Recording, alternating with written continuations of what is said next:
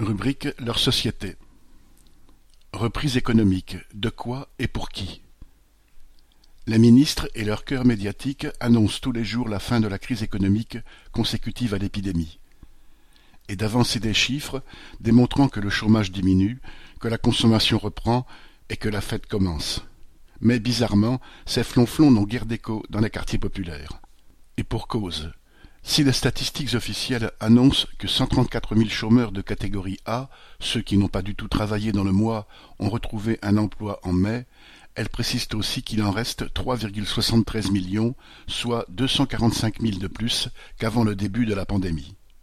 Dans la même période, quarante mille personnes de plus sont entrées dans la catégorie B, moins de soixante-dix-huit heures travaillées dans le mois, et cinquante-quatre mille dans la catégorie C, temps partiel subi de plus de soixante-dix-huit heures par mois. Autrement dit, le travail retrouvé est un temps partiel subi et il y a évidemment toutes les chances pour qu'il s'agisse d'un contrat court.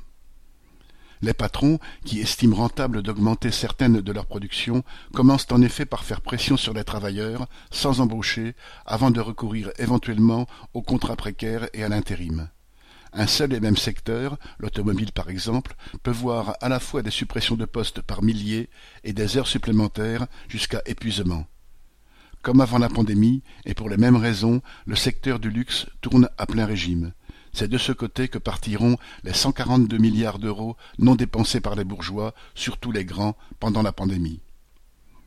Quant à la masse des travailleurs et des familles ouvrières, ceux qui, loin d'avoir fait des économies pendant la pandémie, en ont cruellement souffert, ils ne verront la reprise qu'à la télévision, si du moins ils regardent encore les actualités.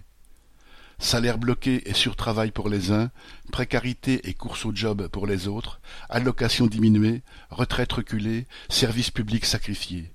La reprise ressemble comme deux gouttes d'eau à la crise. Dans les sphères gouvernementales et patronales, on tient pourtant à assurer le retour de la prospérité.